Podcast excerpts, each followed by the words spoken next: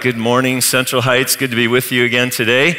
I'm going to continue our series called The Better Way. So if you want to take your Bible, you can go to Matthew chapter 7. We're going to look at one verse today Matthew chapter 7, verse 12. Let me read it to you. So, whatever you wish that others would do to you, do also to them, for this is the law and the prophets. Whatever you wish others would do to you, do to, do to them. Uh, perhaps this sounds quite familiar to you. It's quite well known, and some people refer to this as the golden rule. And in other societies and other religions, there's an echo of this that echoes in their beliefs as well. C.S. Lewis, the Oxford professor and the creator of the Chronicles of Narnia, uh, lived most of his life as an atheist. But in his worldview, he had an unsatisfactory explanation for this common observation that he had of people and, this, and their common morality. And it was like a pebble in his shoe, irritating him and the worldview that he held to. Give you an example in my own life how, how that plays out that, that Lewis observed. Uh, a number of couple of years ago, I went to Paris to visit my daughter who was living there, and on one of the days, we decided to go to the museum called the Museum d'Orsay. It's quite famous. Uh, but this was a really rainy day, and so uh, there was a long lineup. We're holding an umbrella, we're shivering cold, and you know, we've been in the lineup for a while when this old man, Okay, old is a you know word of perspective. I understand this, but this old man cut in front of us, like shamelessly, just cut in front of us. He was all by himself. He had his own umbrella, and he just looked down. He wouldn't look up, and uh, I was miffed that he had the nerve to do this. And I wasn't the only one. There were people around me, and I don't know what language they spoke. I mean, Paris is a, a magnet for all kinds of nationalities to come visit. It's an international destination. So I didn't understand the language they were speaking, but I could tell from their body language and their stares that they were miffed too. So here we were from different places in the world, but we had the same moral judgment that what he did, cutting in our line, was wrong. Lewis would give a, a, you know a numerous illustrations along this line.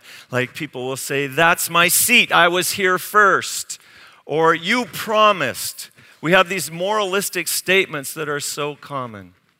To quote Lewis, he said, "So many people uh, in human beings all over the world, they have this curious idea that they ought to behave a certain way. And they can't get rid of that. Well, this, this understanding of Lewis led him ultimately to faith in God and faith in Jesus Christ.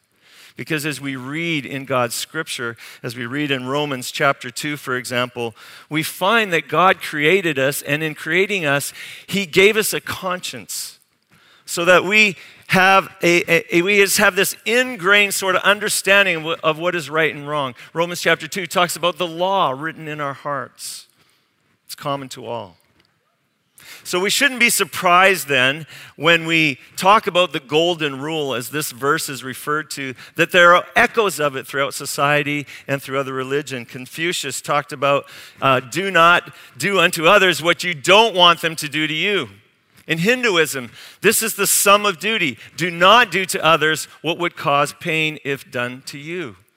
We see a similar echo in Buddhism. Hurt not others in ways that you yourself would find hurtful. And in Islam, not one of you is a believer until he desires for another that which he desires for himself. Echoes of the words of Jesus. So, whatever you wish that others would do to you, do also to them. This is a common expression and it resonates with us because we have a sense of justice. We have a sense of wanting things to be right. And I think if you go even further, I would say, as we look at some of the scriptures this morning, we have a desire and a sense that we want to be loved. Do unto others what you would have them do unto you. We want to be loved. So, we're going to be- begin this morning by diving into this Matthew chapter 7, verse 12, the golden rule. And let me begin by saying the golden rule is the way of heaven, not the way to heaven. It's an important distinction. The golden rule is the way of heaven, not the way to heaven. In this last decade in Canada, our latest census in 2011, uh, it showed that there is about almost a quarter of Canadians consider themselves now to be irreligious. Uh, I don't know how you find that. I find that sad. But the flip side that, to that is there are still the vast majority of Canadians in some way believe in God. Maybe they don't feel like they have a personal relationship with Him, but they do believe in God. And so it's not uncommon as you have a conversation about God and you have a conversation about the future and about eternity and death and how will you fare in the next life for people to say, well, I think I'll be okay. And, and you ask a question, you dig a little deeper. And, and many times, the reason why a person thinks they're going to be okay is based on the good things that they've done. I, I think I'll be all right because, well, I look at my life and I, I try to do good things. And we see a celebrity pass away, and as people give tributes, they talk about how that celebrity is going to be a, in a better place. How do we know that? But because then they'll list a whole bunch of good things that they did. See, they lived a good life. And I've already said, right? Like this resonates with our hearts. We need to be doing good, but we need to see from a scriptural point of view the golden rule is not the way to heaven, it is the way of heaven. If we get the context of the Sermon on the Mount, which is what we're looking at, Matthew chapter 5 to Matthew chapter 7, Jesus is giving like a new constitution. He's telling his followers this is what people who are citizens of the kingdom, this is what they live like. Not to become citizens, but because they already are citizens. So later, as we read in Matthew, it will talk about Jesus and, and it will show his life and how he came to redeem his people. It will show that he went to a cross, that he died for them, and that people need to believe in him as the Messiah, the coming king that's been long promised in the Old Testament. In Matthew chapter 1, it even begins Matthew's gospel that way, saying that Jesus came, he's Emmanuel, God with us, who came to save his people from their sins. From their sins. So when we think of the golden rule, It's not the way to heaven, it's the way of heaven. How many of you are familiar with this golden rule that we're talking about this morning? Do unto others what you would have them do unto you. Of course, of course you are. How many of you have heard it many times, more than once? You're, you're, you're so familiar with it. Okay, so now let me ask you a few more questions as I've asked myself. Let me reflect together with you. Um, did you have interactions this week with people who were breathing and alive, and, and you, had a, you had an interaction with them? Is that possibly that that was part of your experience this week? Would you say yes? Okay, good. You're with me. We're living on this planet, breathing, alive together. Okay, as you think about those people, just pick out one, one person, and, and pluck, put them into your mind at the center point. Now, now ask yourself with that person this week, how did you go about being intentional? How did you go about with activity, doing something for them, knowing that this is what you would, would have wanted to, for them to do to you, but you do it for them knowing that this is what they would have wanted you to do for them? How, how did that happen with that person? Okay, so that's just one. Let's pick another one. Take another person now, put them to the forefront of your mind, and think about how this week did you do for them what you know they wanted you, would have just loved if you'd, if you'd have done it for them. Jesus came to save his people from their sins. Often, when we think of sins, we think of sins of commission. As, as, as, Jesus talks about in the Sermon on the Mount, thou shalt not commit adultery. Thou shalt not lust. Those are sins of commission. Thou shalt not murder. Jesus takes it further. You shouldn't even be angry. Those are sins of commission.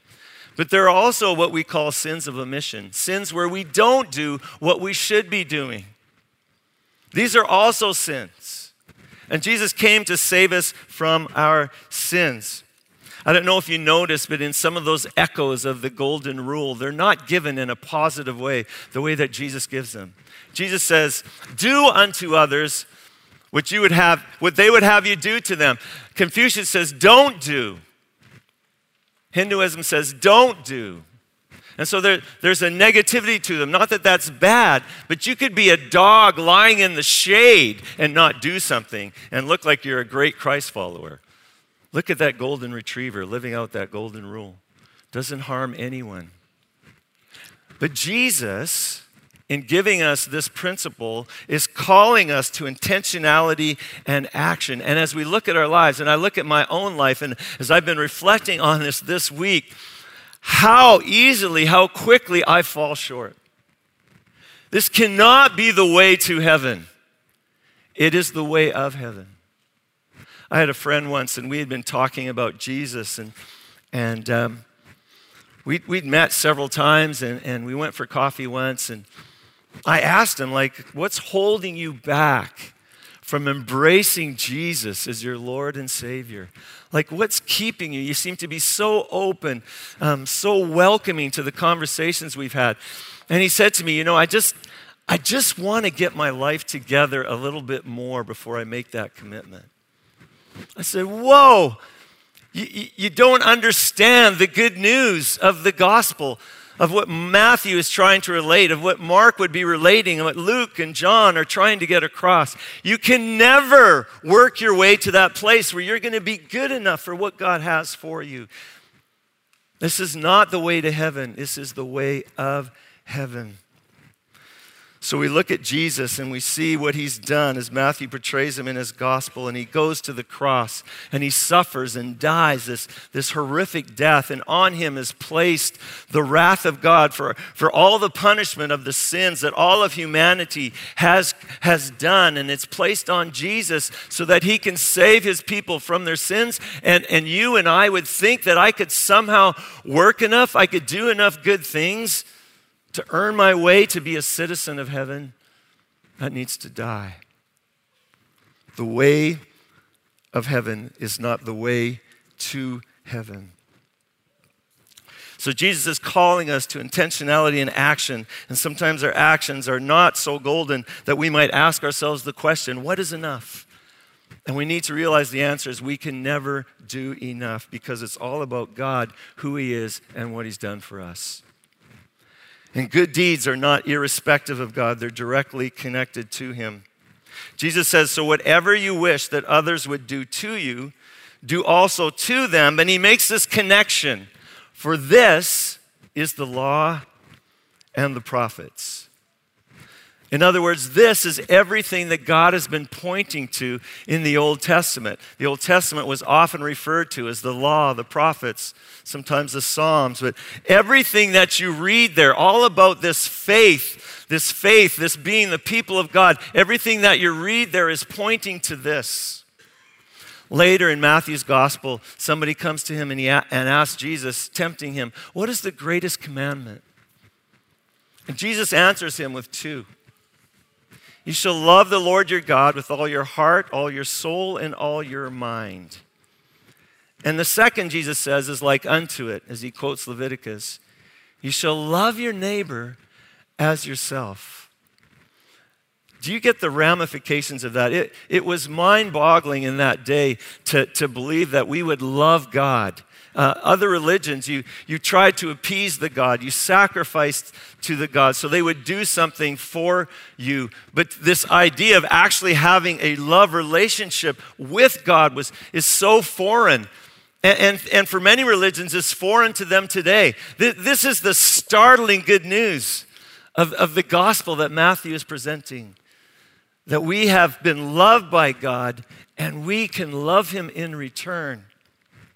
And then to understand that God has so identified himself with humanity, so identified himself with other human, human beings, that when I love my neighbor, I am loving God. When I love you because God loves you so much and so identified with you, when I love you, I am also loving God in that activity. The second is like unto it love your neighbor as yourself. This is the law and the prophets. In other words, all the things that you think about what does God want and what is it about all those things you can narrow it down. If it doesn't include this a love for God having received his love and then being in a love relationship with him and then loving one another because of the love that you've received if that's not at the central point of it we're missing it. We're missing it and as we read in the Gospels, so many people miss that. You know, there were, they say, the Pharisees uh, counted about 613 laws in the Old Testament. And then as new situations arise, they thought it'd be important to add more laws.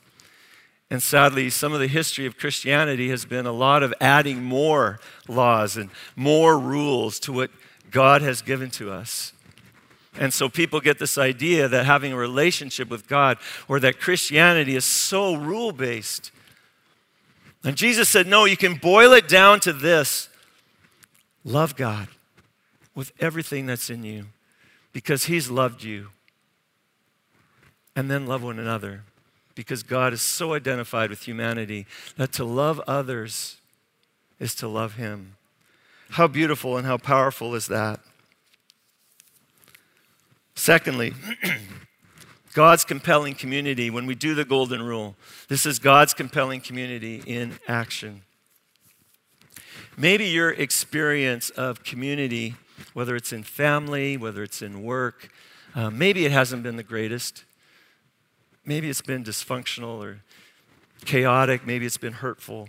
Um, can you imagine what it's like to be in a place where you're with people and people really care for you and they do something about it?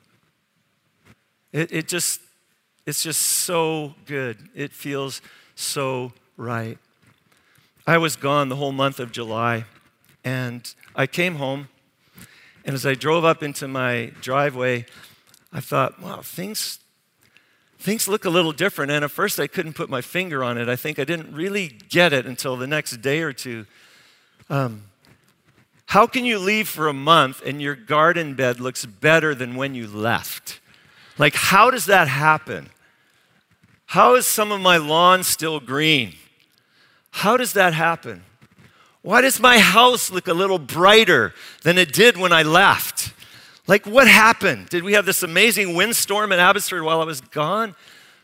And what I found out is somebody on their own initiative decided to do good to me and weeded my, my garden bed, um, power washed some of my house and sidewalks, uh, and this is not the first time something like that has happened where I live in my community. I got to tell you, it feels so good to be part of a community like that. Don't we desire that? Don't we just want to be part of that kind of environment where people care deeply for one another, where they love one another, and because of that, they actually seek out what's good for one another, and then they act upon that? Don't we want to be part of that? Doesn't that feel so right and so good? And you know what it is? Because that is what we were created for. In the very beginning, God created mankind in his image. The most beautiful, the most perfect community exists in God. God the Father, God the Son, God the Holy Spirit. And, and the glimpses we get of that community in Scripture is so beautiful how the Son comes to earth sent by the Father, and everything he does, he wants to glorify the Father.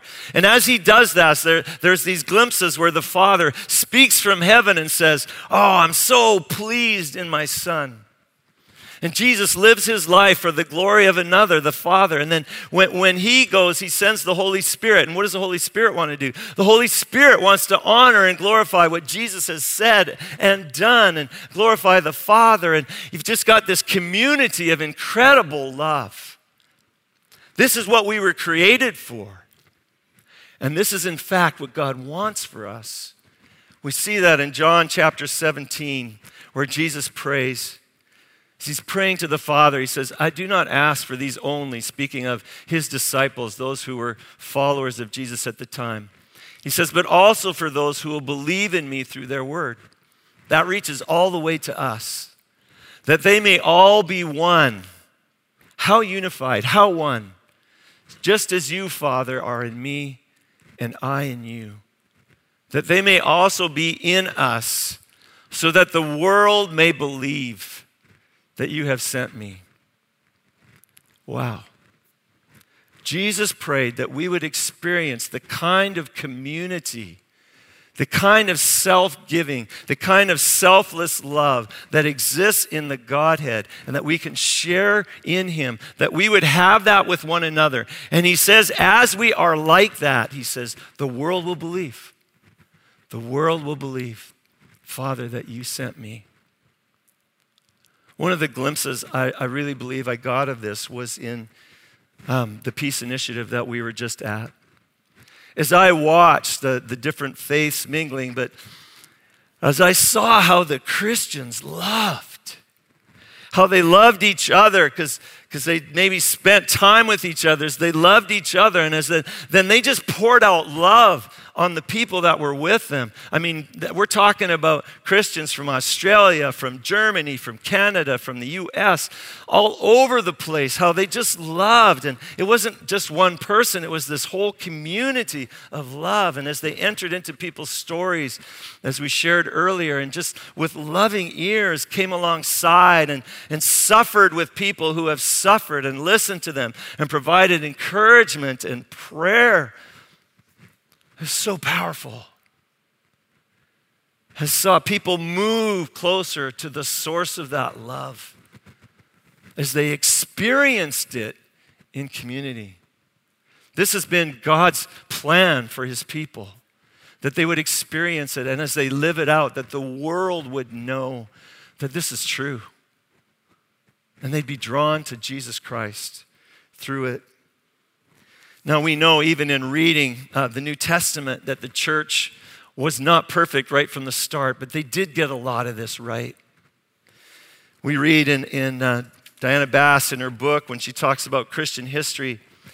She says, throughout the first five centuries, people understood Christianity primarily as a way of life in the present, not as a doctrinal system, esoteric belief, or a promise of eternal salvation.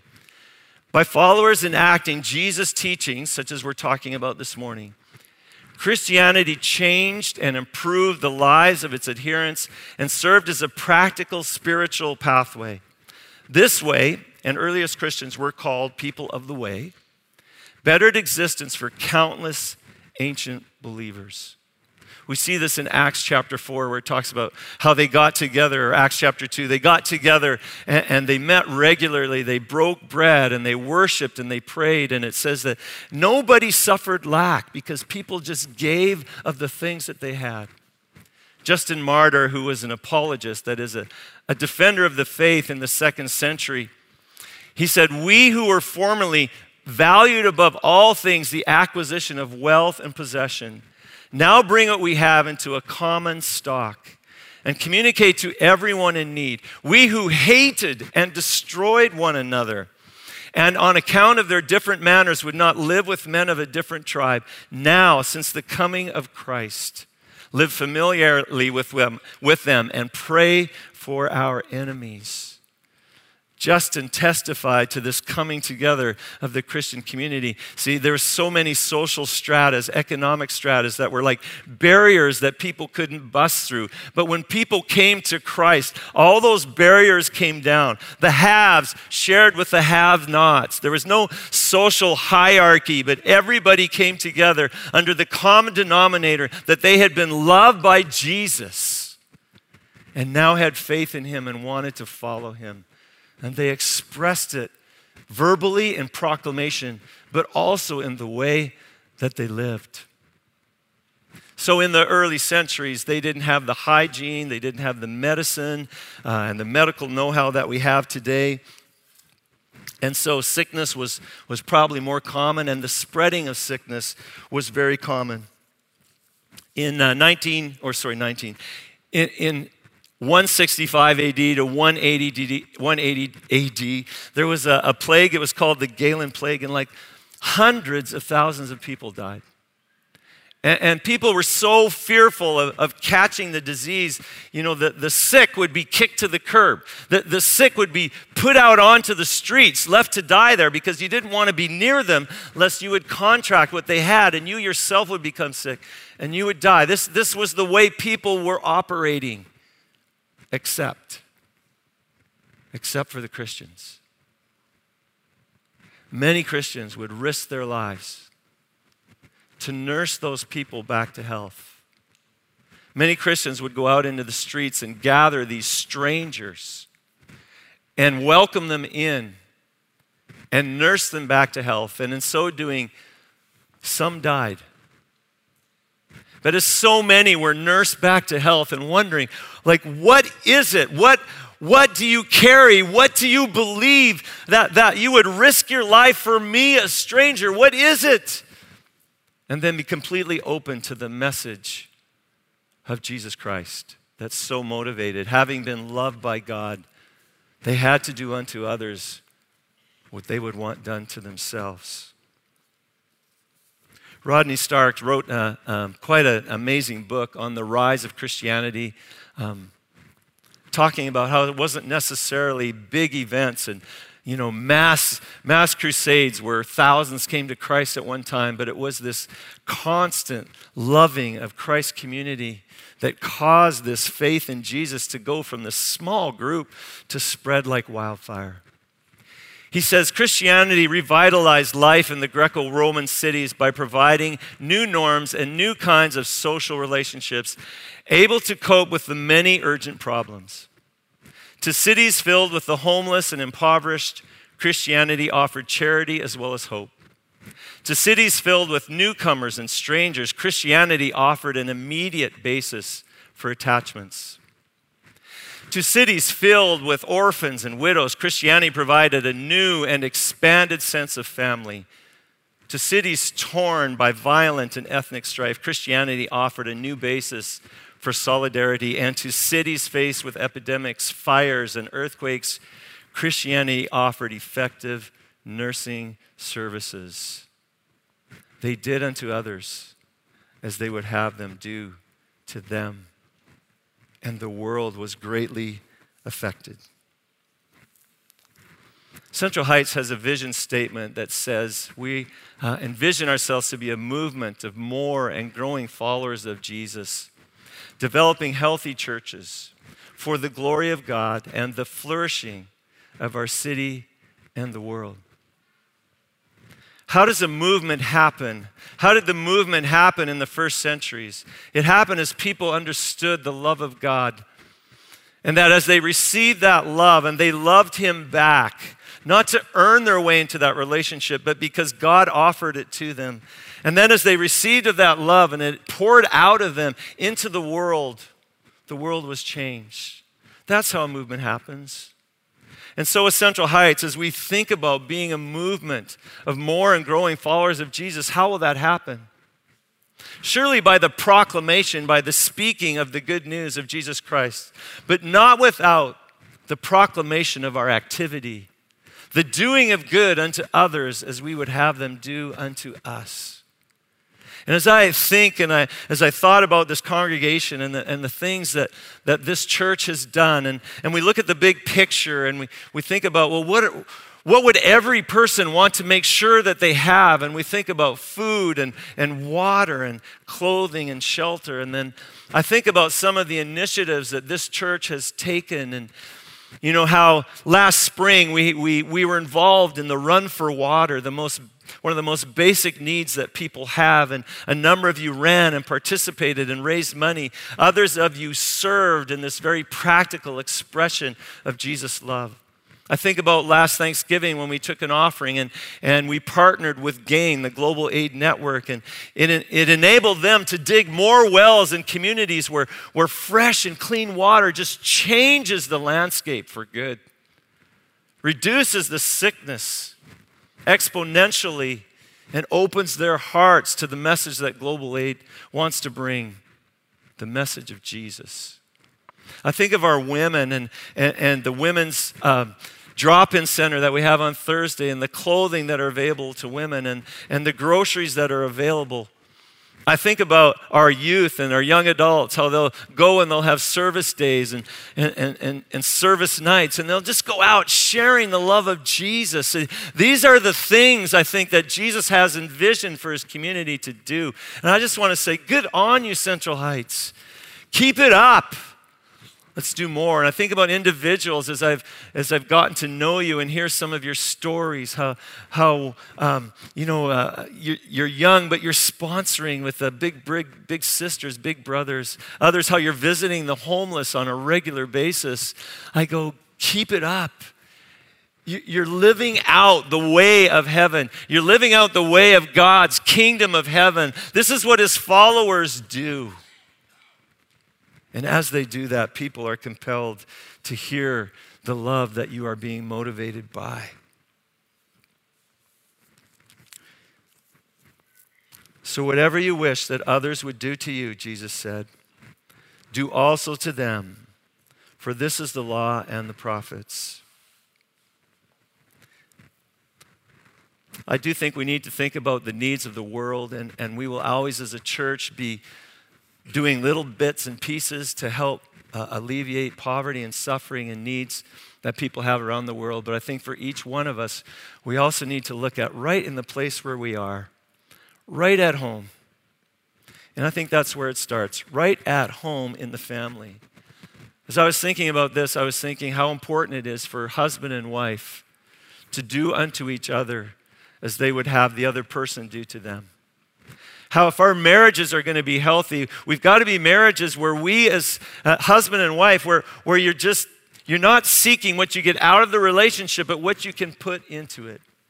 I think of families of, of, of if you're a, you're a kid and your parents, like, blow your parents away by asking them, What would you like for me to do for you today? Wouldn't that be amazing? It, it, it, needs to start right where we are at home. Maybe your workplace, maybe you're, you're an employee and, and, you went to your boss and said, Hey, what extra thing would you like for me to do for you today? Can you imagine what that might do in your boss's head? And you don't want to raise for it, you just want to do it because this is the way of heaven, this is the way of Jesus. Hopefully, the Holy Spirit is stirring within you now names and faces and things that you could be doing. What would it look like if every one of us, when we left this morning, we just decided, because God has prompted us, we just decided, I've got this person or these people, and, and this is the idea. These are the things that I have in mind to do for them. And if 400 people went out from this place this morning doing 400, not acts of random kindness, but acts of intentional kindness, thinking about what that other person could really use, would really want, would really need, and we went out and did that, can you imagine what kind of ripple effect that could have? We might start a movement. So, whatever you wish that others would do to you, do also to them, Jesus said, for this is the law and the prophets. Let me pray for us.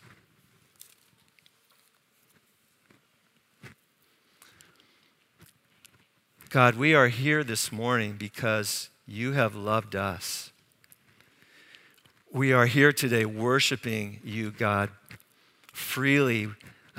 And we can do it passionately and with abandonment, Lord, because you have loved us extravagantly, generously, giving us your Son, Jesus. Lord, we thank you that He has saved us from our sins, washed us clean, made us citizens of heaven, that we can walk with you. And now, Lord, we, we ask that you would help us to live in the same way as Jesus did. Help us to live giving of ourselves, Lord, loving others as we have been loved. Would your Holy Spirit come, Lord, empower us, fill us, and may your love overflow through us, Lord, to touch our families, touch our church Touch our city, Lord. Touch our nation.